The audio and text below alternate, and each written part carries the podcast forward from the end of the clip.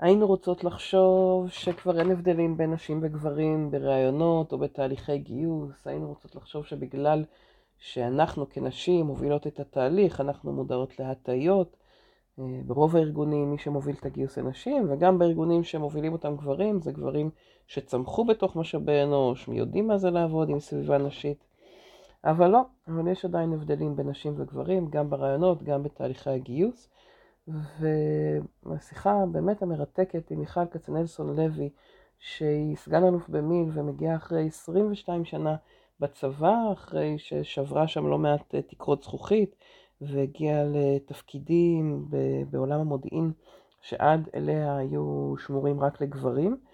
אה, מספרת גם מה היא למדה מתוך הטיפוס בתוך הצבא, אה, בין תפקידים ובמעבר בין תפקידים.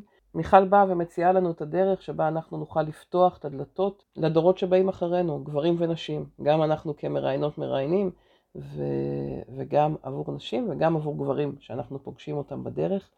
באמת אה, כמה נקודות שחשוב לשים לב אליהן בתהליך הגיוס כולו ובראיונות בפרט. פרק חדש בפודקאסט גיוס המקצוע על ההבדלים בין נשים וגברים, בעיקר בראיונות, אבל בכלל בתהליך הגיוס. סליחה, באמת.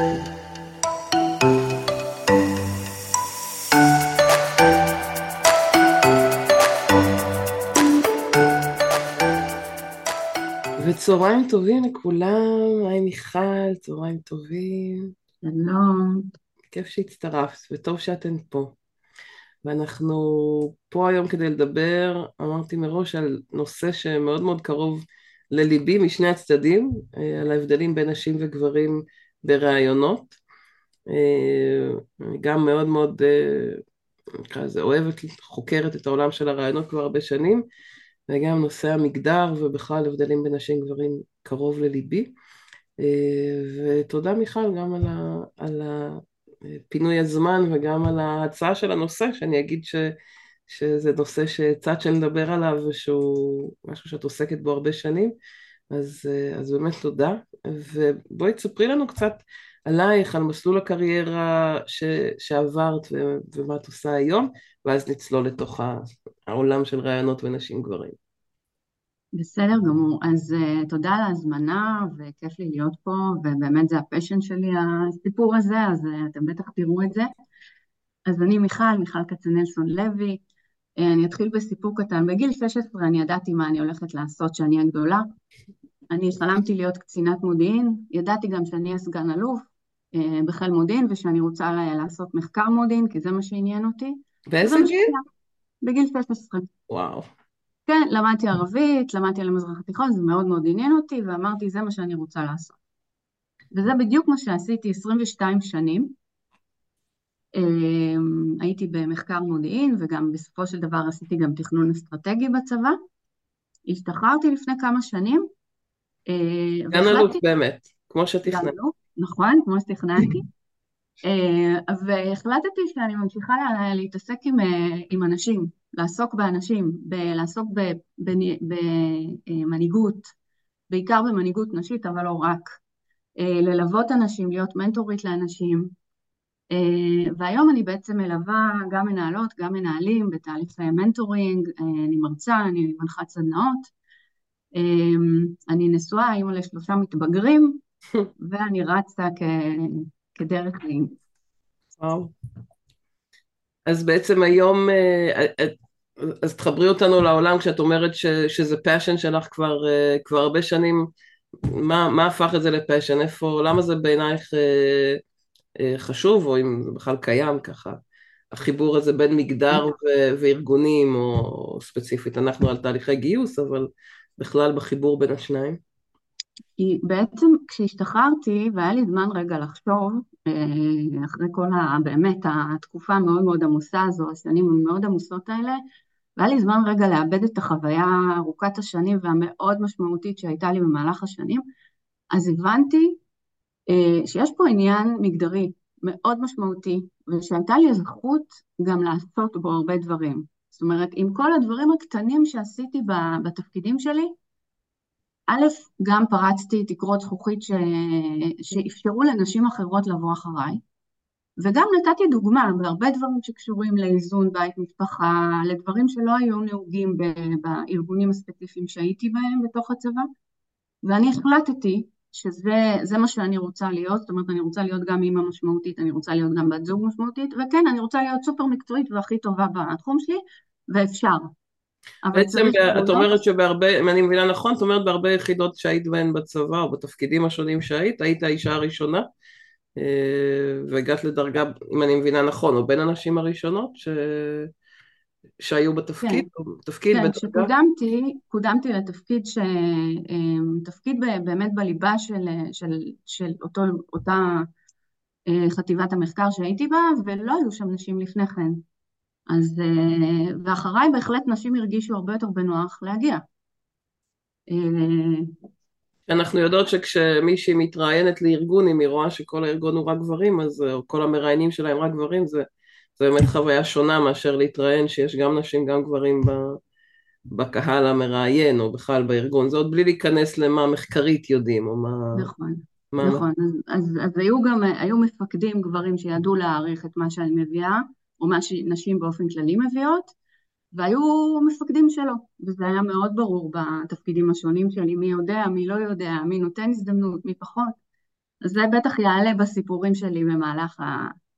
כלומר, את אומרת, כש, כשבנית את ה...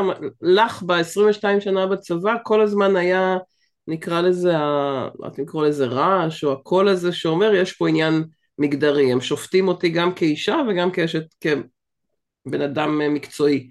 נקרא לזה, זה תמיד כאילו שם? זה תמיד היה שם הסיפור המגדרי? אמ, כן, גם העניין של אה, שופטים אותי וגם העניין של אני קצת שונה, בכל זאת, אה, אני יוצאת לחופשת לידה אחרי שעברתי חוויה מסוימת שהיא שונה, אז אני נמצאת בסיטואציה ש... שהיא שונה, והשיקולים שלי. ולא, ולא סתם הגיעו קצינות אחר כך גם להתייעץ איתי, כי, כי, כי הייתי שם, כי הם היו צריכ... צריכות לדבר עם אישה.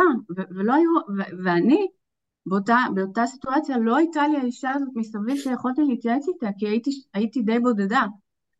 אז התייעצתי עם עצמי, אבל, אה, או באמת, למזלי, היו לי את המפקדים ש, שגם ידעו אה, לקבל וידעו כן אה, לתת את המילה הטובה. אבל, אבל זה לא טריוויאלי, זה מה שאני אומרת. זאת אומרת, יש את העניין הזה של, של שונות ותחושה פנימית, שגם אם אני לא באמת שונה, אני מרגישה בפנים שאני שונה, ואז, ו- ו- וזה אישיו, כי גם אני לא, גם אם ההבדלים הביולוגיים, ואני אדבר על זה, ההבדלים הביולוגיים בין גברים לנשים הם שוליים, הם, אנחנו נולדים אותו דבר, אחרי שלושה חודשים יש איזשהו שוני, אבל בסוף בסוף, באמת מה שהכי משפיע זה הסביבה. הציפיות של אחרים מעצמנו, הציפיות שלנו מעצמנו, המודלינג שאנחנו רואים, איך אנחנו מסתכלים על תפקידים גבריים ותפקידים נשיים. איך אנחנו תופסים את התפקיד שלנו כאימא או כאבא וכמפרנס או מפרנסת וכהמון דברים אחרים. וזה, ואיך חינכו אותנו גם, אם לבשנו ורוד ורק שמאלות ולא הצלחנו להשתולל בילדות, או אפילו אם תשמעו, יש פה איזו דוגמה מדהימה שכשאני שמעתי אותה, קראתי אותה, השתוממתי ואפילו לא, מעולם לא חשבתי על זה. הורים לבנים ולבנות מסתבר שהיה מחקר שבדק את מספר הצעדים שהורים מאפשרים לבן ולבת שלהם לצעוד בגן המשחקים ולהתרחק מהם. ומה שעלה זה נתון מטורף, שבנים מתרחקים יותר מההורים שלהם ברשות מאשר בנות. תחשבו איזה מסר זה מעביר אחר כך לבנות מבחינת נטילת הסיכונים שלהם בעתיד. ואנחנו אומרים, המחקרים מוכיחים שגברים נוטלים, אפרופו רעיונות, תחשבו, תחשבו, ילדה שנתנו פחות להתרחק מההורים, כמה זה משפיע עליה אחר כך בנטילת הסיכונים שלה, ובואכה הרעיון, כן. מה היא הולכת להגיד על עצמה. לעומת בן שנתנו לו להשתולל והלביש אותו גם בבגדים יותר נוחים, ונתנו לו אחר כך ללכת לחוג של הכדורגל או אומנויות לחימה, ואמרו לו, כן, כן, תיכנס בו וזה, ולבת אמרו, רגע, תיזהרי שלא תפלי. תחשבו איך זה מביא אותם לראיון אחר כך. אז שוב, אני, אני רגע אשים פה את ה disclaimer שבזמנו את מורית מאוד אמרת לי, רגע, ואת צודקת, אני, אני מדברת בהכללות. ברור שזה הכללה, זה לא תופס תמיד, גברים יכולים להיות גם אחרים ונשים יכולות להיות אחרות, וזה בסדר גמור וזה טוב. אני רגע שמה הכללות כדי לה, להבהיר נקודה. אבל ברור שיש גם דברים אחרים. אבל אני אקח את מה שאת אומרת ו- ונחבר את זה ככה אפילו לשיח שאנחנו רואים עכשיו במלחמה בחודשים האחרונים, אז ברור לנו שנשים מסוגלות הרבה יותר ממה ש... אפילו מאשר אפשרו להם עד היום, המלחמה פשוט, אנשים קפצו לאש, ליטרלי מה שנקרא, ואני מנסה ככה לקחת את זה ל... ל... לשאלה, למרות שהיא כאילו נשמעת קצת טריוויאלית, אז למה בכלל להתעסק בזה, כן? למה להתעסק במגדר ב... בארגונים או ב... אמ, אה, בריאיון, בגיוס, ובעצם את אומרת זה משפיע עלינו גם אם נתעסק וגם אם לא, אבל אם נתעסק אז לפחות נבין מה אנחנו עושים, מה המסרים שאנחנו מעבירים, מה ההחלטות שאנחנו מקבלים שהן שגויות, כמו המסרים של ההורים האלה בגן ילדים, ואולי נוכל להטות קצת את, ה, את הכף, כאילו ננסה לקחת ממך מה, מה, למה לך זה כל כך חשוב להיות בתוך המקום הזה של מנהיגות נשית, של, של לדבר על זה, מה, אני אקדים את הסיכום שלי. פשוט לתת, אה, את ה... להבין שנקודת הפתיחה היא שונה. אוקיי. Okay. וזה ישתקף אחר כך בהרבה, בהרבה שלבים בחיים שלנו, כולל רעיונות עבודה לצורך העניין. גם אם נרצה וגם אם לא נרצה, כי זה כבר ככה גדלנו, ולכן באמת באמת לאפשר את ההזדמנות השווה, לא בקטע של האפליה מתקנת או משהו כזה, אלא באמת לאפשר, ואני אדבר על זה יותר מאוחר, ל, ל, אה, למי שמגיעה לרעיון, באמת את, את העוצמות שלה. ולפעמים זה יותר קשה מאשר לשאול גבר. שגבר בא לפעמים יותר בטוח בעצמו וישר מספר הכל וישר אומר כמה הוא עשה וכמה הוא זה וכמה הוא זה וזה בסדר, ורעיון עבודה, זאת המטרה. אבל אישה, יש לה תסמונת המתחזה הרבה יותר מאשר לגברים, למרות שגם אצל גברים זה קיים. ואיזה מבקר פנימי, שאני אחזיר אותנו לפרופסור שירזד שמין מאוניברסיטת סטנפורד, שמדבר על המבקר הפנימי הזה, שכל הזמן אומר לנו, אנחנו לא מספיק טובות, אנחנו לא מספיק מוצלחות. והתסמונת המתחזה הזו, שגם אומרת לנו, אם כבר הצלחנו והשגנו, ובאמת, כולם מעריכים אותנו לדבר הזה, זה בגלל המון הסיבות שלא קשורות אליי. היה לי מזל. היה לך מזל, כן. מעולה, הוא קידם אותי, הוא הבין את הפוטנציאל, אבל זה הוא, עזרו לי, בדיוק אה, הסתדר לי, הבעל שלי הוא שותף נפלא והוא מפרגן לי. הכל נכון, אבל בסוף, אם לא היית מספיק טובה, לא היית עולה במדרגה הזו. נכון, וואו. ולכן זה חשוב, כאילו לנו באמת יש את ההזדמנות הזו אמ, לתת את ה... באמת את ה over אה, רגע להתמקד, ובכל זאת לשאול מישהי שהיא יותר ביישנית או יותר מתקשה לדבר על ההישגים, ו- וכן, להוציא ממנה את זה, כי בסוף יש לה את זה, פשוט יותר קשה. אז אה, בעצם מחבר זה... לה, את, את מחברת אותנו ל... נקרא לזה לאחריות שלנו, אני, אני, אני אשתף אותך, אני לא זוכרת אם סיפרתי לך שאני פותחת כל סדנת ראיון שלי בלהגיד שאני מאמינה שראיונות משנים חיים של אנשים. כי אני, אני התראיינתי רק פעמיים בחיים בראיון ראשון ושני בכניסה לאינטל וזה עשה לי שיפט בכל מסלול הקריירה ואני מחזיקה הרבה, נותנת הרבה קרדיט לאותם מראיינים שראיינו אותי כי הם באמת ראו שם משהו שאני בכלל לא הייתי מודעת אליו והכניסו אותי לתוך העולם של משאבי אנוש, של ארגונים שבכלל לא הכרתי קודם. ואת, ואני אומרת לכם, כל מראיין כשהוא יושב ומראיין, מראיינת, את, את פוגשת מישהי בנקודה הזאת, וכמו שאת אומרת, אם תהיי מספיק קשובה, מספיק רגישה לקולות הפנימיים האלה שלה, תוכלי לחזק אותה ולהוציא אותה ממקום הרבה יותר אה, אה, חזק עם עצמה להלאה. בואי תספרי לנו, אמרת שיש לך דוגמאות מהשירות הצבאי שלך, שאת זוכרת ככה בראיונות, ספרי לנו קצת כן. דוגמאות משם. כן, אז בעצם בשירות הצבאי שלי הייתי בתפקיד, באמת בתפקידים שאחרי שקודמתי הייתי ראש ענף, והייתי צריכה לראיין חיילים וקצינים לענף שלי, לראות אם זה מתאים. אז באמת הייתי קצת במקום שלכם, והייתי צריכה לפתח את המיומנות שלי, לראות איך באמת אני, אני יודעת אה, לבחור טוב, לבחור נכון, ולא רק לפי איזשהו אה, רושם ראשוני וכולי, היה לי איתם לא הרבה זמן. כן. אמ, אז, אז, אז אני אתן איזו סיטואציה שהייתה סיטואציה מאוד נפוצה. חיילת מגיעה, ביישנית, לפעמים אפילו עד כדי מופנמת, מספרת דברים מאוד בסיסיים על עצמה, ורק כשאני מתחקרת ומתחקרת לעומק, יוצא שהיא בעצם מחוננת, והיא מצטיינת, והיא הייתה מדריכה בצופים, ועוד ועוד ועוד אה, כל מיני כישורים שאני מחפשת בדיוק לענף. אחריה נכנס החייל הרבה יותר בטוח בעצמו. הוא מספר בלי שאני אשאל בכלל כמה הוא מתאים, שהוא סיים חמש יחידות בהצטיינות, אה, שההורים היו בחיל, לא שאלתי, הוא אמר, הוא אומר כבר, ההורים שלי היו בחיל מודיעין שניהם.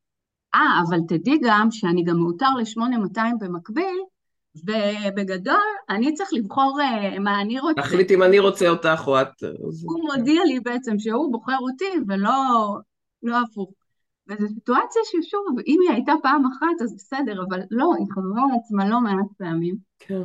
ובעצם מה עושים? אם, אם לא הייתי מתחקרת לעומק והייתי מדפדפת, אז הייתי אומרת, טוב, יופי, יש פה איזה מישהו, ואין ספק שיש לו קישור, מאוד בטוח, לוקחת אותו. אבל זה לא עניין, זאת אומרת, דווקא זה כמו חידה בלשית. מעניין אותי מה יש בחיילת הזאת, היא כל כך מוצלחת, אבל היא לא מדברת על ההצלחות שלה. אז בעצם צריך עוד את הכמה שאלות האלה, לספר על מקרה שקרה, ואיך היא התמודדה, לספר אה, כל מיני מקרים אה, כאלה, שהיא תוכל להביא לידי ביטוי באמת את, ה, את הדברים, ופתאום זה מתחיל, אה, זה בא. אז, ו... אז ממה זה מגיע? ממה, התחלת להגיד ככה שזה יותר מה... מה-nurture, כן? לא מה-nature nurture, יותר מה-nurture, מהסביבה שלנו. אז מאיפה נובעים ההבדלים? למה אנחנו כל כך קשות עם עצמנו, נגיד את זה ככה? אז קודם כל דיברתי על ההשפעות הסביבתיות, החינוך שראינו, אמ, בסוף אה, אה, המחקרים אומרים שנשים, יש להן הרבה מאוד אה, יתרונות כמו אינטליגנציה רגשית מאוד מפותחת. יכול להיות שחלק מהדבר הזה זה חיבור מאוד יותר משמעותי לרגש, לתחושות, למה עולה בך, ואת לא מבטלת את הרגש שעולה בך, אלא רגע שואלת את עצמך מה זה אומר הביקורת הזאת. אמ, נשים הרבה פעמים מגדירות את עצמן בכלל ביחס לזולת. אמ, ויש יש להם גם מתוך זה נטייה לשיתופי פעולה יותר משמעותיים, ואנחנו מכירים את זה, וגם נטייה טיפולית יותר גדולה, ולא בכדי, אנחנו רגע, אני אעשה נתונים, לא בכדי, רוב הנשים שהולכות אה, גם לחברות טכנולוגיות, אנחנו רואים אותן בתחומים של משאבי האנוש. אגב, גם בצבא אנחנו רואים את זה מאוד uh, משמעותי. וכמה uh, נשים נמצאות בתפקידי פיתוח לצורך העניין? משהו כמו חמישית. אז כאילו יש פה איזה יש פה איזה משהו זאת אומרת ההליכה למשאבי אנוש לעומת פיתוח זה מהמקום המטפל, מהרצון להיות בתפקידים מטפלים יותר, נקרא לזה? חלק מזה, חלק מזה, לא הכל. אה, חלק מזה זה, זה הדבר הזה. אמ, גברים, שוב, הם יותר אה, נוטלים סיכונים, הם יותר סוליסטיים, יותר פורחים בסביבה תחרותית, הם פחות מחפשים את השיתופי פעולה. שוב, הכללה, יש מלא כאלה שעושים שיתופי פעולה. אבל הכללה, רגע אני מדברת מה, מהנתונים במחקרים, הם פורחים מאוד בסביבה תחרותית, ולכן הם כן יחפשו את המקום שיותר, אה, שיותר יאתגר אותם, גם אם לא בטוחים שהם יצליחו. אישה אה, הרבה פעמים תהיה, מאוד תחשוש אה, מכישלון, יותר מאשר גברים. אני אדבר על זה גם יותר מאוחר לגבי הגסה של, של מועמדות למשרה. Okay. החוויה של כישלון היא יותר נוכחת, של החשש מכישלון. אני, חושבת על מה שאת אומרת, ואני אומרת, זה מעניין כי מצד אחד יש פה עניין השוואתי, כן? כי אנחנו משוות עצמנו לנשים אחרות, לגברים אחרים, ומתוך הדברים שאת אומרת, ומצד שני ראיון זה איזו חוויה לבד, כלומר רק אני שם, אני לא שם עם עוד אחרים, אבל זה נשמע שככה הפחדים או אה, ספק לגבי עצמנו כל כך גדול שאנחנו אה, באות עם איזה, איזה הנחת יסוד מה, שאני לא מספיק טובה, שבטח אחרים טובים יותר? כן, תראי, למשל אני התחלתי לחקור מה, מה קורה לנו ואיפה יש לנו את הפגיעה הזו בביטחון העצמי, אז מעבר לעניינים של חינוך ו, ו, וציפיות מעצמי, כי זה מה שראיתי או זה מה שהבנתי או וכולי, אז יש אה, בגיל של, של כיתה ו', ז', ח', משהו, בואכה חטיבת הביניים, יש ירידה של 30 אחוז בביטחון אה, של נערות. וואו. זה מטורף, זה פשוט מטורף, בגלל ענייני גוף וענייני אה, כן. בינו לבינה והמון דברים, אבל תחשבו איך, איך קשה להחזיר אחר כך את הדבר הזה, נכון. אם לא בטוחה שניתן. ואז שוב, אני מדברת פה על נקודת הפתיחה, היא שונה. זאת אומרת, אנחנו... יש כאלה שכן, ש, ש, שחוזרות, ויש כאלה שלא, שיותר קשה. עכשיו יש עוד, אה, אמ, כל מיני ביטויים שאנחנו רואים הבדלים בעולם העבודה. למשל, אה, סטריאוטיפים שאנחנו רואים בעולם העבודה. זאת אומרת, אישה חזקה הרבה פעמים נתפסת כזאתי ביצ'ית. נכון. ההוא, וואי, הוא אסרטיבי, חבל על הזמן. איזה תותח. או למשל, אה, אימא שיוצאת לילדים, אז היא, וואלה, זאתי רק ורק מעניין אותה המשפחה שלה, וההוא יוצא לילדים. איזה רגיש, כן. הוא משקיע גם במשפחה. עוזר לאשתו. אז, אז זה קיים. עכשיו, שוב, זה לא בכל מקום, אבל זה קיים. ה networking של נשים הוא אחר. אה, תחשבו על, על הסיפור הזה של צבא. כמה אנשים אה, בצבא, גברים בצבא, יש להם networking מטורף, שאחר כך גם אה, מתורגם לעולם העבודה. ההוא אמר מילה ל, ל, ל, למנכ"ל, והופ, החבר שלו מגיע להיות, להיות בהנהלה. אצל נשים זה, זה קצת, זה, הן לא מביאות את זה מהצבא. עכשיו יש, אנחנו רואים כל מיני קבוצות רישות נשיות שמתפתחות, אבל זה, זה עוד בתהליכים, זה עוד לא שם. אין להם את אותו נטוורקינג, וגם אני אוסיף... אנחנו גם לא בהנהלות, זה לא... אין, עדיין ההנהלות ברוב הארגונים הן גבריות. זה... נכון, נכון.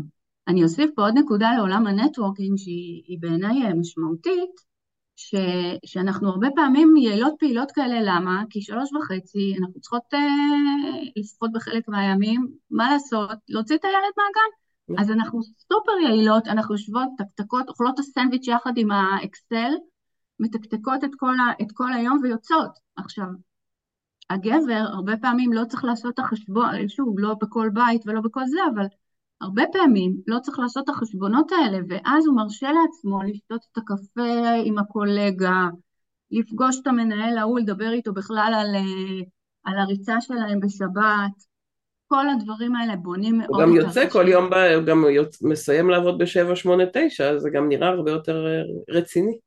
גם עניין הנראות, נכון. אבל יש פה בנייה גם של רשת ש...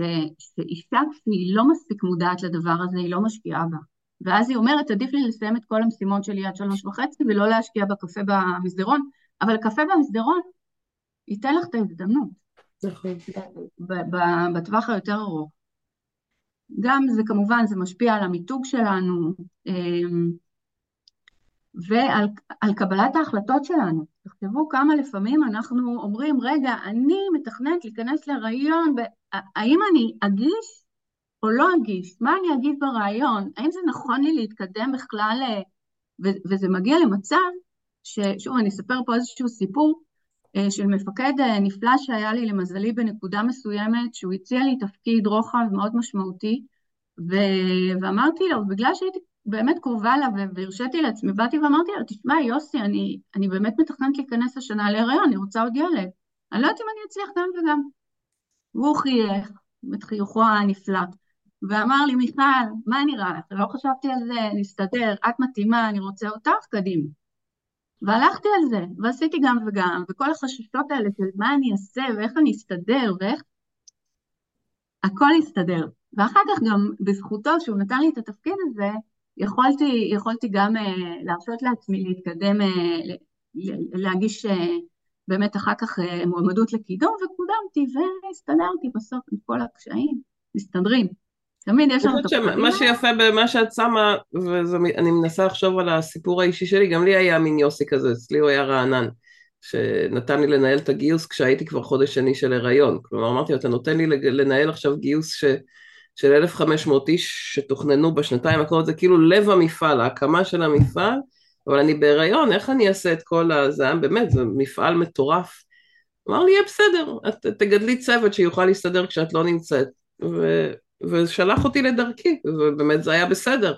זה כל כך, אנחנו היינו צריכות את המנהלים הגברים שידעו לפתוח את הדלת, ובעצם את אומרת בואו תפתחו, אה, שאנחנו בעצם פה כדי לחשוב על איך אנחנו פותחות, פותחות הלאה את הדלת לנשים שבאות אחרינו, כי זה בעצם המפתח, כדי שבאמת אפשר יהיה להצליח לעבור שם יותר. ושאלה נכון. כותבת, היה לי קודם מתוך הסיפור שלך תפס אותה את התובנה על הקפה עם קולגה שהוא חלק מהדברים שצריך לעשות ביום העבודה, אני חייבת לספר לך אספר לכם סיפור.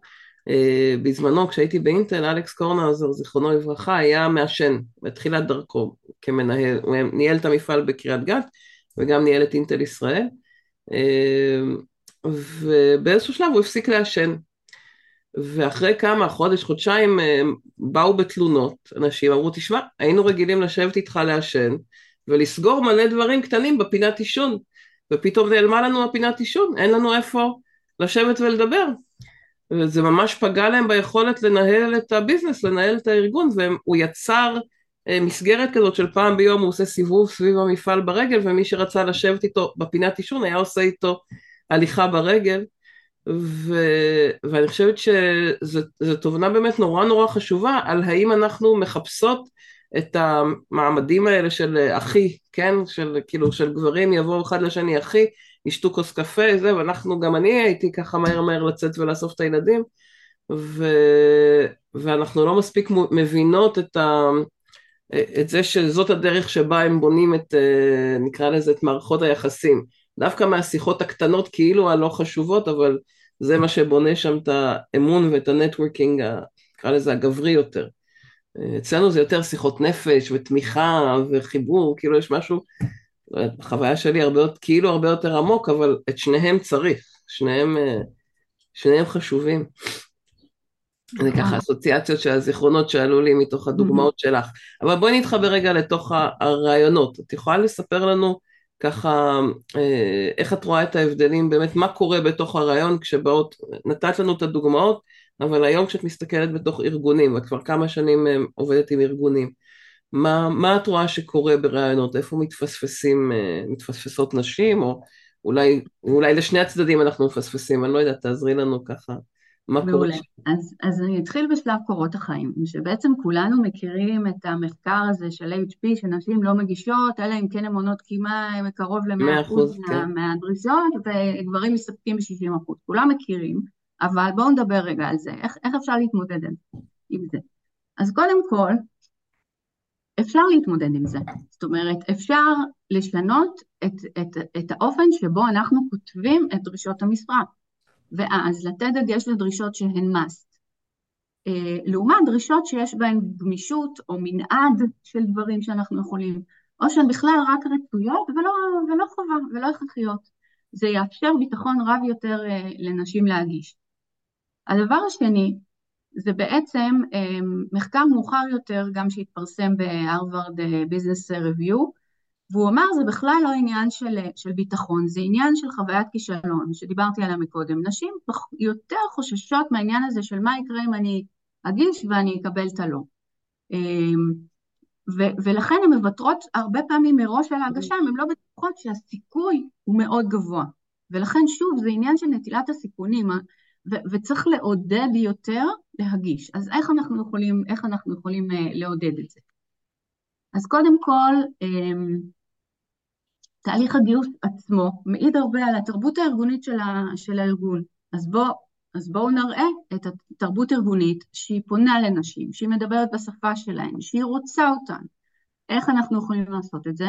למשל, להראות מקומות עבודה או להציג חלק מהמיתוג שלנו, מקומות עבודה שיש בהם כבר נשים בתפקידים אה, אה, דומים או תפקידים רלוונטיים, בכירים, תפקיד שאישה מפתחת ונהנית מהעשייה שלה והיא לא האישה היחידה בצוות.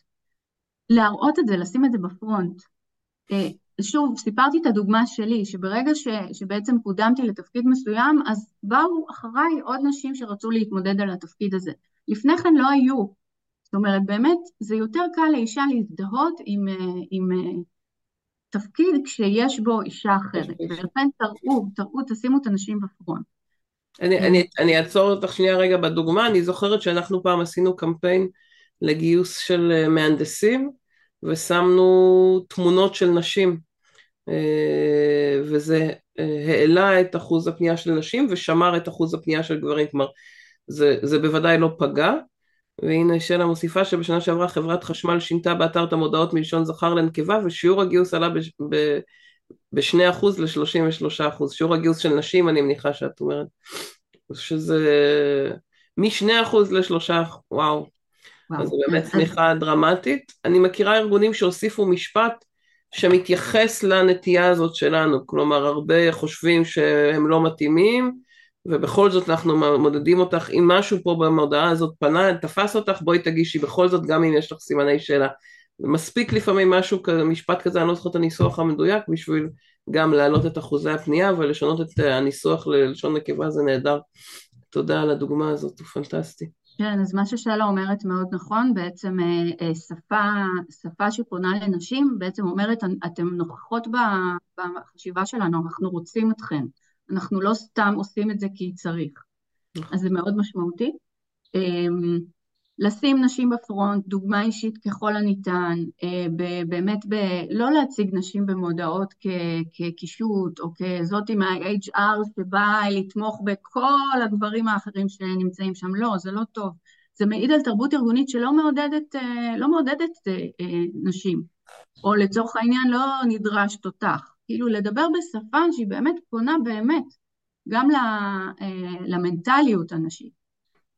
אמ, יותר מזה, נשים הרבה פעמים מאוד אה, מחפשות את הנושא של ערכים, של חזון, כאילו הם, הם זה עושה להם, זה, זה חשוב להם להבין את הדבר הזה, הן יותר נקשרות לדבר הזה, אז ממש כאילו רגע לשים את הדבר הזה, איזה ארגון אנחנו, מה הערכים שלנו, אישה שתדע שהערכים של, של הארגון שלכם זה מפגשי חבר'ה בערב עם בירות, אז זה לא מתאים. כאילו זה לא מתאים לה, כי בדיוק היא בשלב, בשלב שהיא לא יכולה להרשות לעצמה להיות שם איזה, אה, או לצורך העניין, או משהו, או... אני, אני רוצה רגע לה, לה, להגיד, כאילו אני מקשיבה לך ואני אומרת, אני, אני מניחה שבין אלה שמקשיבות יש עכשיו, אה, נקרא לזה רגע שתי קטגוריות, בסדר? יש נשים אה, מתוך מי שבתוך ארגונים, כן? חלק הם יועצות חיצוניות, אבל אני רגע מסתכלת על מי שבתוך ארגונים. אני אומרת, בתוך ארגונים חלק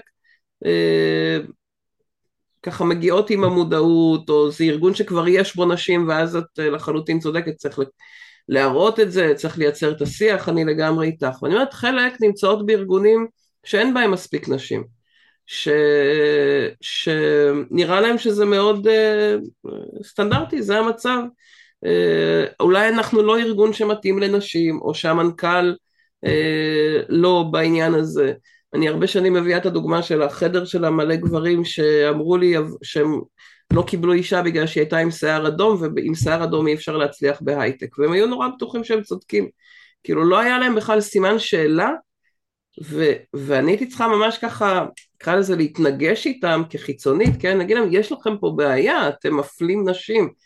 ואני אומרת אני מסתכלת חושבת על אותה מנהלת משה בנור שמגייסת שהיא ה-one woman שואו כזה, וכל השאר מסביב גברים. אני אומרת, מאיפה מתחילים לייצר ככה את, ה, את השינוי במודעות? כי זה לא קל לבוא ולהגיד להם, אתם מפלים, אתם עושים פה משהו שהוא אה, פוגע בנו, אנחנו לא מצליחים להכניס יותר נשים, כלומר, מאיפה את מתחילה את השיח הזה? זה מה שככה השאלה okay, אוקיי, שעולה לי. אני חושבת שבאמת, באמת, קודם כל הם צריכים להבין את התועלת, את התועלת מלשלב נשים בארגון. ואני אספר פה סיפור, אה, לא, יש לי קולגה במילואים שהוא אה, איזשהו בכיר בקרן הון סיכון והוא ישב איתי ודיברתי איתו על, ה, על, על ארגונים שהוא רואה, על חברות שהוא משקיע בהם. הוא אומר לי, תקשיבי אני לא מבין אתכם, תרגיע אותי, אני לא מבין אתכם. אנחנו משקיעים רק בחברות שאנחנו רואים את הייצוג הנשי, אנחנו רואים את הנשים המנהלות, אנחנו, חברות אחרות בכלל לא מסתכלים. אז זה שלכם, כאילו, ת, ת, פשוט תעופו על זה, יש פה את כל הזה. אז אמרתי לו, אוקיי, זה לא בדיוק ככה, והשיחה הייתה עוד ממושכת, אבל, אבל תראו, יש פה הזדמנות באמת מבחינת... אני חייבת להגיד שהוא כנראה, סליחה, שהוא כנראה חריג, כי אם את מסתכלת על uh, הכותרות של דה מרקר וכלכליסט, רוב התמונות של סטארט-אפים שהשקיעו בהם זה שניים שלושה יזמים, מאוד מעטים נכון. המקרים שזה אישה מובילה או שיש יזמיות בפרונט. נכון, ואגב, אגב, מי זה, מי זה התמונות האלה? זה החבר'ה מהצבא שהגיעו נכון. מהיחידה שלהם ביחד. נכון. נכון, אבל אה, לא, הוא, הוא אומר, אני, אני חושבת שאתן צריכות אה, לא לפחד להתקדם, כי המנכ"לים שלכם, זה האינטרס שלהם, כי הם יקבלו אחר כך מהקרנות, יותר השקעה, הם יקבלו מימון יותר גבוה. אז זה דבר ראשון, קודם כל יש פה ערך כספי שיכול... אה, זה. עכשיו, חוץ מזה, ושוב, זה עניין של השאלה אם מבינים את זה או לא, אבל זה מאוד ברור שנשים מביאות סגנונות ניהול שונים. נש, נשים מביאות לפעמים איזה, שוב, אמרנו, אינטליגנציה רגשית, זה הבנה קצת שונה, ארגונים, הרבה קונפליקטים, הרבה זה, זה יכול לעזור לדבר הזה, ולכן אמ, יש פה ערך שהוא בערך, שהוא, שהוא בעצם מביא את, ה, את המגוון, את, ה, את, ה, את המשהו ש, שהוא תורם לארגון בדרך אחרת. אז שוב, אפשר לדבר על העסקי, אפשר לדבר על, ה, על אופן הניהול שרוצים אה, אה, זה. השאלה מי, מי בסוף בהנהלה ומה מדבר אליו. אם מדבר רק על שורת הרווח בסוף, אז אוקיי, בואו נדבר על זה שישקיעו בך. ישקיעו בך יותר אם יראו יותר נשים. ואם מעניין... זאת אומרת, בכל מקרה חייבים לדבר על זה, כלומר זה צריך לזהות איך, אה, מה, מה מתאים לאותו מנכ"ל כדי ל... בדיוק. לרתום, אבל צריך להעביר את זה, לייצר סביב זה את השיח, זה מה שאני שומעת ממה כן, שאת נכון, אומרת. נכון. Okay. אז, אז היינו בקורות חיים ובהגשה שלהם, ו, ומה קורה אחר כך? מה קורה בתוך okay. אוקיי. הרעיונות? אז, אז בתוך הרעיון אנחנו צריכות לש, לשים לב להטיות אה, אה, מגדריות, שיש לכולנו אגב, כולל נשים. גם אנחנו, ותכף אני אוכיח את זה עם, אה, עם אה, מחקר, אבל אני מחזירה את כולנו לסיפור החייל והחיילת, וכמה קל היה לנו פשוט להעביר את החייל, כי הוא כל כך אה, מביא כל כך הרבה דברים, וסיפר עליהם על ההתחלה, אז כאילו, זה פשוט, זה עושה את העבודה שלנו יותר קלה, אבל זו הטיה. אמ, ההצגה העצמית יכולה להיות שונה אצל נשים, שוב, אה, בהתאם לסיפור, מבלי שבאמת יש שוני בניסיון או בפוטנציאל שלהם. אגב, ניסיון ופוטנציאל, נשים יותר מדברות על הניסיון, זאת אומרת על מה שהיה בעבר, וגברים יותר מדברים על פוטנציאל, אני יכול, אני עושה, אני, אני בקלות, אני זה. בשביל זה אנחנו צריכות לשאול שאלות על העבר, גם את אלה וגם את אלה, ולא בדיוק, שאלות. היפותטיות נכון. על העתיד. ותזכרו מאיפה זה בא, מהמרחק, מכמה, כמות הצעדים שהם עשו במגרש משחקים, מנטילת הסיכונים והספורט התחרותי, משם זה מגיע. כאילו אישה עוד לא יודעת כן. אם היא תצליח לעשות את זה הבא, אז היא לא מדברת על זה, אבל הוא כבר יודע.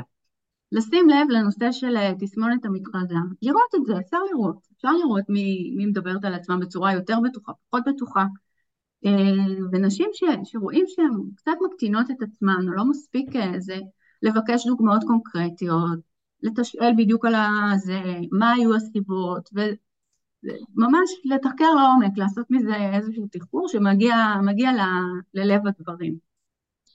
אה, נושא המיתוג, אנחנו מבינות כמה בתקופה הזו הסיפור הזה של המיתוג הוא מאוד מאוד משמעותי, ומה לעשות, הרבה פעמים נשים, ואני נתקלת בזה בארגונים, אומרות על עצמם, אני לא יודעת למתג את עצמי, אני לא יודעת לעשות נטוורקינג, אני גרועה בזה, הן גם משתמשות בשפה של אני גרועה בזה. אני הרבה פחות שומעת דברים שאומרים אני גרוע ב. כאילו, הם פחות, אה, זה פחות מעניין אותם. אישה, תגידי, כל כך הרבה פעמים אני מקבלת את הדוגמאות האלה של אני גרועה בנטוורק. בסדר, אז תחליט אם זה חשוב לך, תחליט שאת טובה בזה. כאילו, למה... אני אספר לך את האנקדוטה שאני באה לסדנות באמת בפרק של ההטיות, ואני שואלת איפה, איפה פעם אה, במפגש ראשון חשבו עלייך משהו אחד, ואחרי כמה זמן אמרו לך, וואו, בהתחלה טעיתי בך, חשבתי שאת X ועכשיו אני מבינה שאת Y. כשאני בחדרים של נשים, תוך שנייה אני שומעת אה, אלף ואחת דוגמאות. אה, הייתי שקטה וחשבו שאני סנובית, הייתי אה, אה, מהיישוב שלי, מההופעה החיצונית, דברים. גברים יושבים, מסתכלים, עכשיו, אמרו לי כמה פעמים, או חלק שאמרו לי, תשמעי, האמת שאני לא מתעסק עם זה, שיחשבו מה שהם רוצים, שזה מטורף בעיניי כאישה. כאילו, כמה אנחנו משקיעים אנרגיה ב... עם התמונה הטובה, הצד הטוב שלי, כן רואים את הבטן, לא רואים את הבטן, כאילו, כמה אני עסוקה בזה, בכלל, כולנו לדעתי. ו... והם בכלל זה לא מטריד אותם, מה יחשבו עליהם. כאילו זה, קשה לתפוס את הפער הזה. ו... וזה משפיע על הכל, על איך אנחנו מציגים את עצמנו, כמו שאת אומרת, כאילו כמה אני מתחילה מלרדת על עצמי, או אני מתחילה מ... אה, מ... מלהציג את למה כדאי, ל... למה אני מתאימה לתפקיד, אפילו מלהתכונן לראיון ולהכין את הדוגמאות של למה אני מתאימה. נכון. זרק אותי לשם. אז יש פה באמת סוגיה של, של אומץ, ונשים לפעמים לא מודעות לכמה הן יכולות להיות אמיצות וכמה הן יכולות להעז עד שהן לא יקבלו את ההזדמנות. וברגע שהן מקבלות את ההזדמנות, אז הן מגלות את ה, באמת את היכולות שלהן ואת העוצמות שלהן. לפעמים פשוט צריך אה, יותר לזרוק למים, אה, כי גברים אה, יותר קל להם לעשות את, ה, לעשות את הקפיצה הזו. והרבה גם לא אוהבות לקרוא לעצמן אמיצות, את יודעת, אנחנו אפילו ראינו במלחמה שכשראינו נשים, הרבה מהם לא, לא הסכימו שיקראו להן אמיצה. כאילו, זה, עשיתי את התפקיד נכון, שלי כזה. נכון, נכון, ממש ככה. אה, אז זהו, אז מפה זה בא. אני רוצה רגע להתייחס לנושא של איזה, סטר... איזה עוד סטריאוטיפים יש לנו בהקשר של Work-Life Balance. Okay. אוקיי. אז יש פה איזשהו מחקר שדווקא עשו בארץ באיזה מקום, אצל מגייסים, ושאל מגייסים ומגייסות מן הסתם, ושאלו אותם, מה אתם חושבים, כמה נשים, אה, כמה נשים התייחסו, אה, לקחו קבוצה של מגייסים ולקחו קבוצה של מתראיינים, ואחר כך אה, שאלו אותם שאלות. אז המגייסים, 60 אחוז מהם, הם, הם אמרו או דיווחו שנשים מתמקדות בנושא של איזון בית עבודה 60 אחוז מתמקדות בסט רעיונות שהיה להם, בעוד שאותם מרואיינים, מרואיינות שהיו באותו סט רעיונות, דיווחו על זה שהם אמרו על עצמם שהנתון בעצם היה 40 אחוז. זאת אומרת, 40 אחוז מהאנשים אמרו, כן, אנחנו התייחסנו לנושא של אה, Work-Class Balance. אז תראו את הפער. אבל המראיינים חשבו ש-60 אחוז אה, התעסקו. בדיוק. לעומת זאת אצל הגברים בעצם, אה, מגייסים ומגייסות לעומת אה, גברים שהגיעו לרעיונות העבודה. דיווח על עצמם, כן.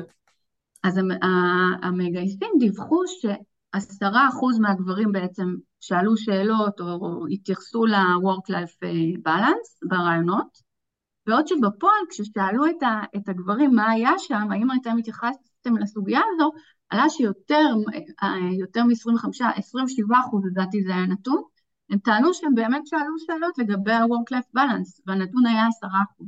גם פעם... בעצם את אומרת, המספר, נקרא לזה האובייקטיבי, הוא מאוד דומה, בין 27% ל-40, כאילו יש שם דמיון מאוד גדול ב... יחסית קרבה בין כמה נשים וכמה גברים מתעסקים בסיפור של work-life balance, אבל את הנשים שומעים יותר ומעצימים את זה, ואצל הגברים שומעים את זה פחות ומקטינים את זה.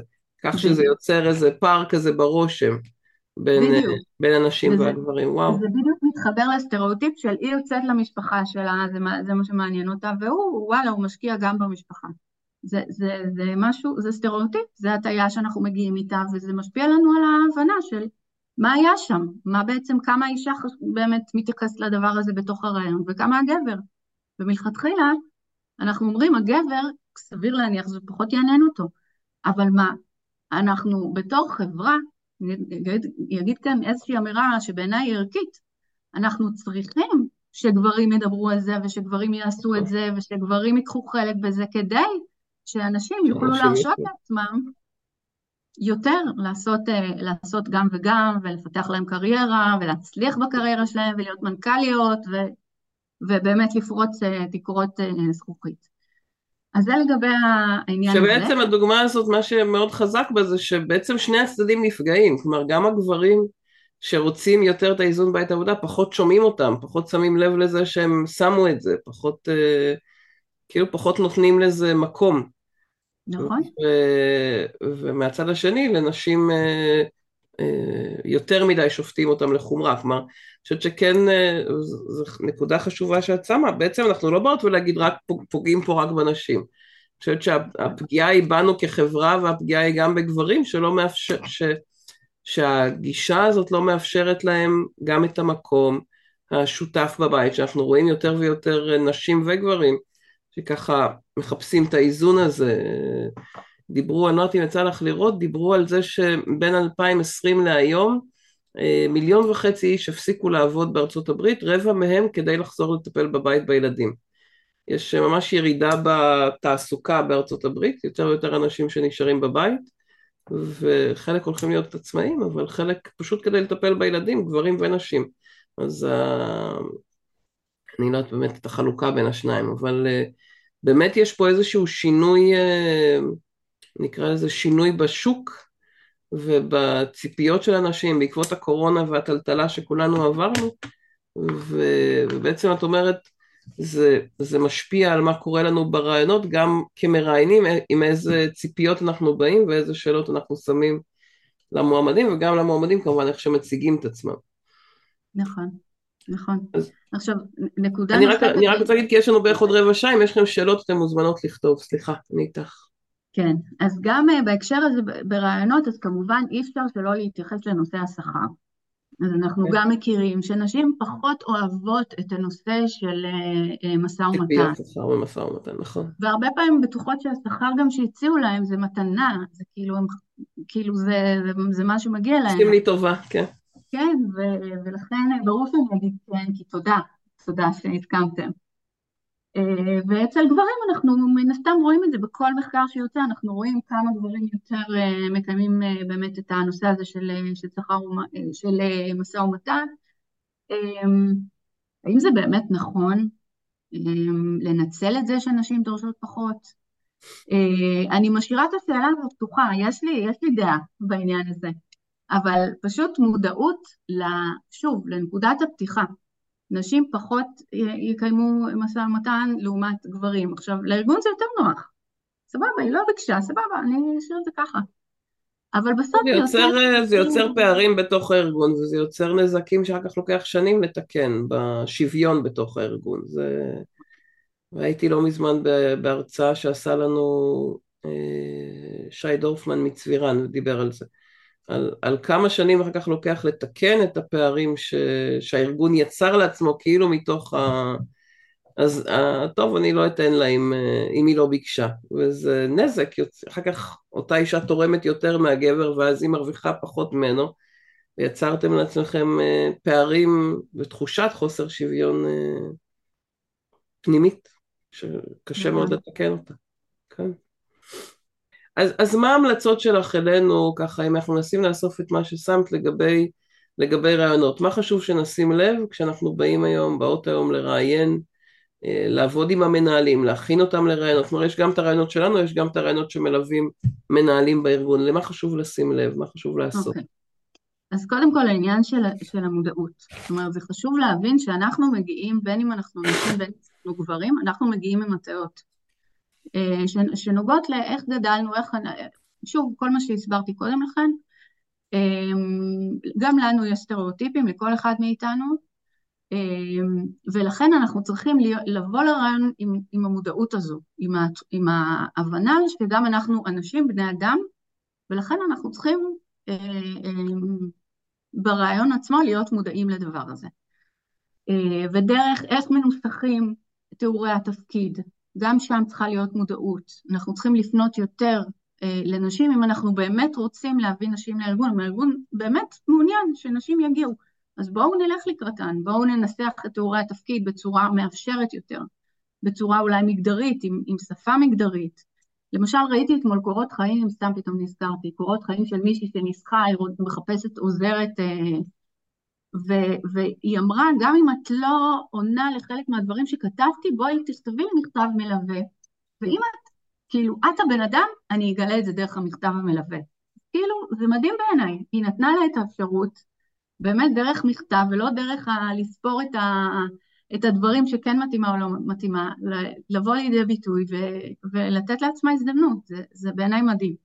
בעצם זה לדבר על, לדבר על השיח הפנימי הזה שאנחנו בדרך כלל עושות אותו עם עצמנו, שמקטין את עצמנו, אז לשים אותו בקול רם בחוץ, לדבר עליו, להגיד, גם אם את אומרת לעצמך, אז אל, אז בואי, אז כן, בכל זאת תעיזי, נכון. בואי תנסי. נכון. Um, האם הדגשנו מספיק את המקום של נשים בארגון שלנו? Uh, האם שמנו לב ל... Uh, להטיות המגדריות שלנו בשלב הרעיון, למשל לנושא של משא ומתן, למשל לנושאים הנוספים שדיברנו עליהם. נושא שפה מגדרית דיברתי, גמישות בדרישות, המנעד הגדול, מה אנחנו חייבים ומה יכול להיות ולא חייב. אה, דוגמה אישית, לשים בפרונט, אה, איפה... אני, אני אגיד רגע שבבסיס של כל מה שאת מתארת יש באמת את ה...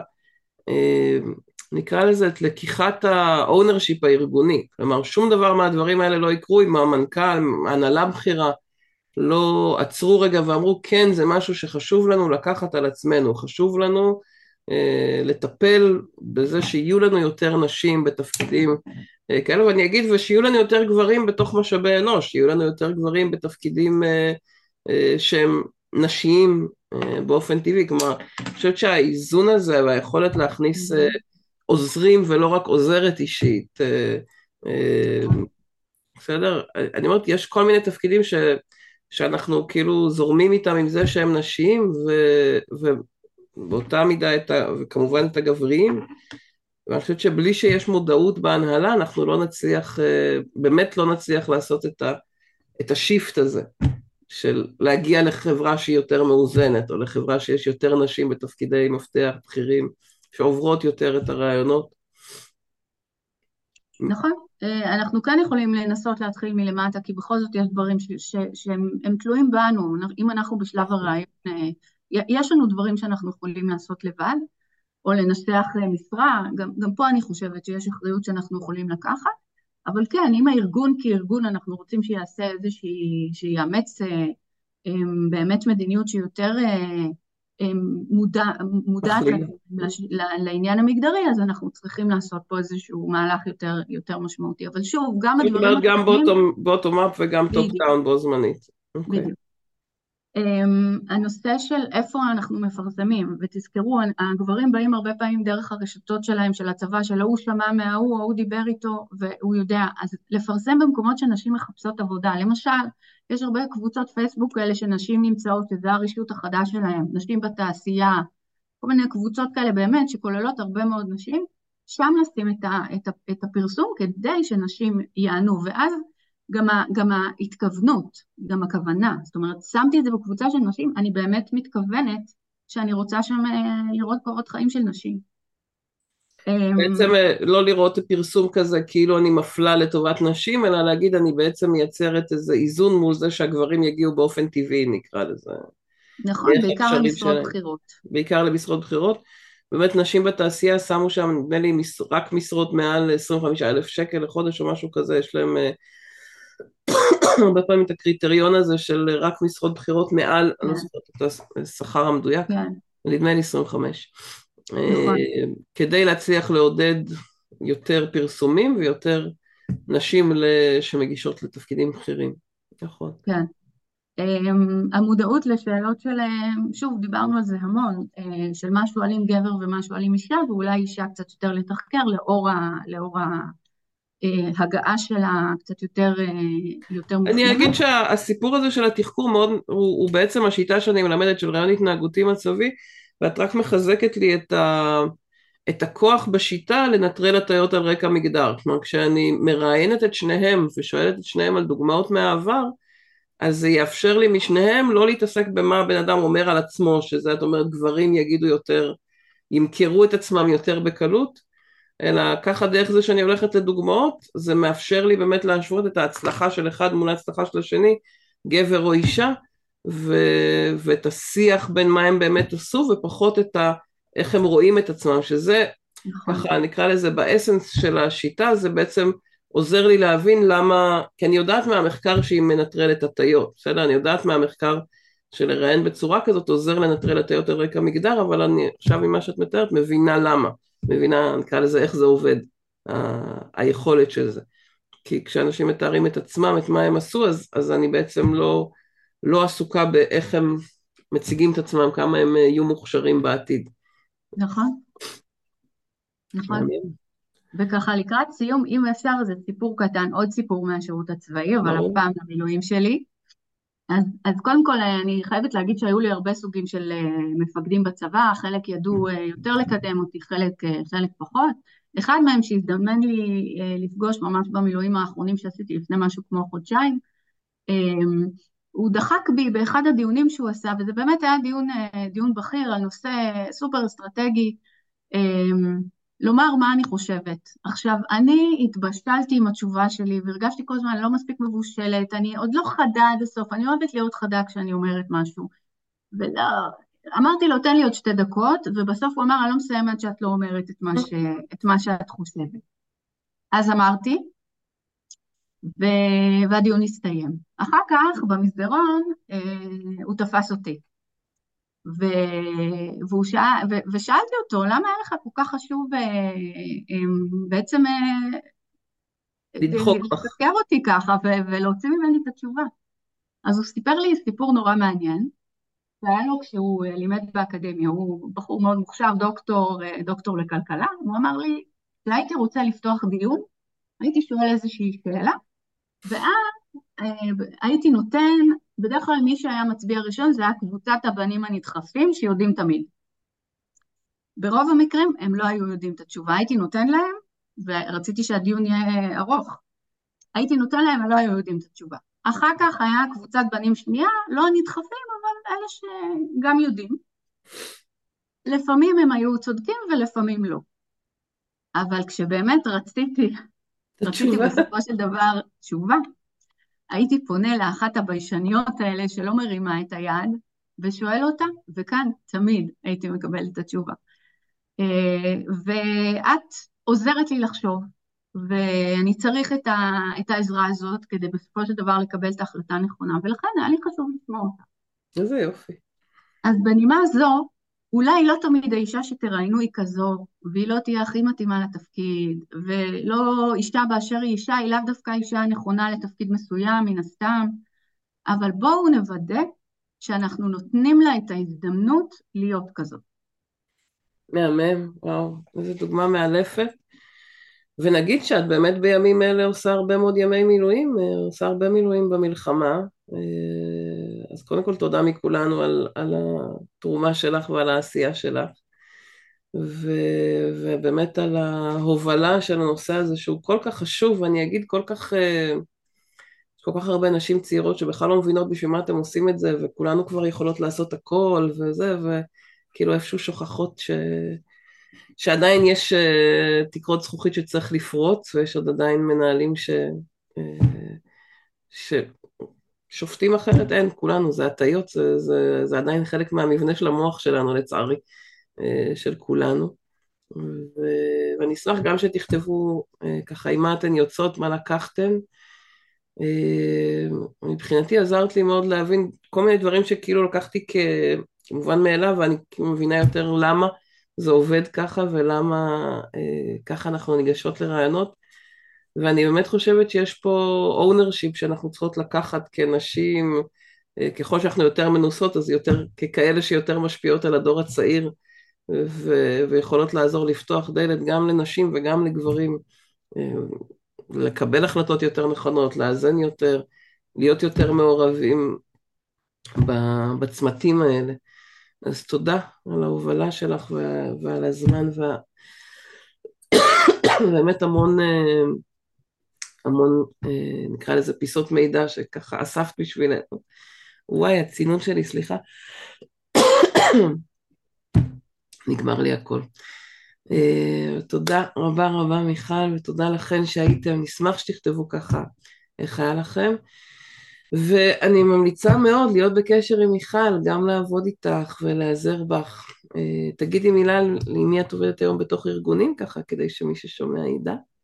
אוקיי, okay, אז אני עובדת בעצם, אני גם עושה mentoring למנהלים ולמנהלות, גם זה מאוד מאוד חשוב לעבוד עם הגברים הרבה פעמים כשהם מנהלים צוות ויש להם נשים ורגע לה, להביא להם את נקודת המבט הגברית, אז אני עושה תהליכי mentoring ממוקדים, בסוף יש תוצאות, זה דבר ראשון שאני עושה. אני מתעסקת עם אה, מנהיגות נשית, עם קבוצות, אה, קבוצות נשים בתוך ארגונים. הרבה פעמים הגאדרינג הזה, השיתוף של כמה נשים שאומרות, וואלה, גם את מרגישה ככה? זה לא רק אני שכאילו יש לי את הדבר הזה? זה נורא נורא עוזר, זה מאפשר אה, לדבר על הדברים, אנחנו צריכות יותר את הביחדנס הזה כדי לפרוק, מאשר גברים, אמרנו, הם סוליסטים, יותר פורחים בסביבה תחרותית, אנחנו צריכים הרבה פעמים רגע לשמוע ממישהי אחרת מה היא מרגישה. אה, כדי, כדי לקבל ממנה את החיזוק ולעשות את הצעד. אז אני עובדת עם קבוצות של נשים על מנהיגות נשית. אה, ונושאים של מנהיגות באופן כללי, זה, זה, זה, זה מה שמעניין אותי עכשיו, כל אחד, כל אחת יכולה פה, וכל אחד יכול להיות מנהיג ברגע שהוא מנהיג את עצמו.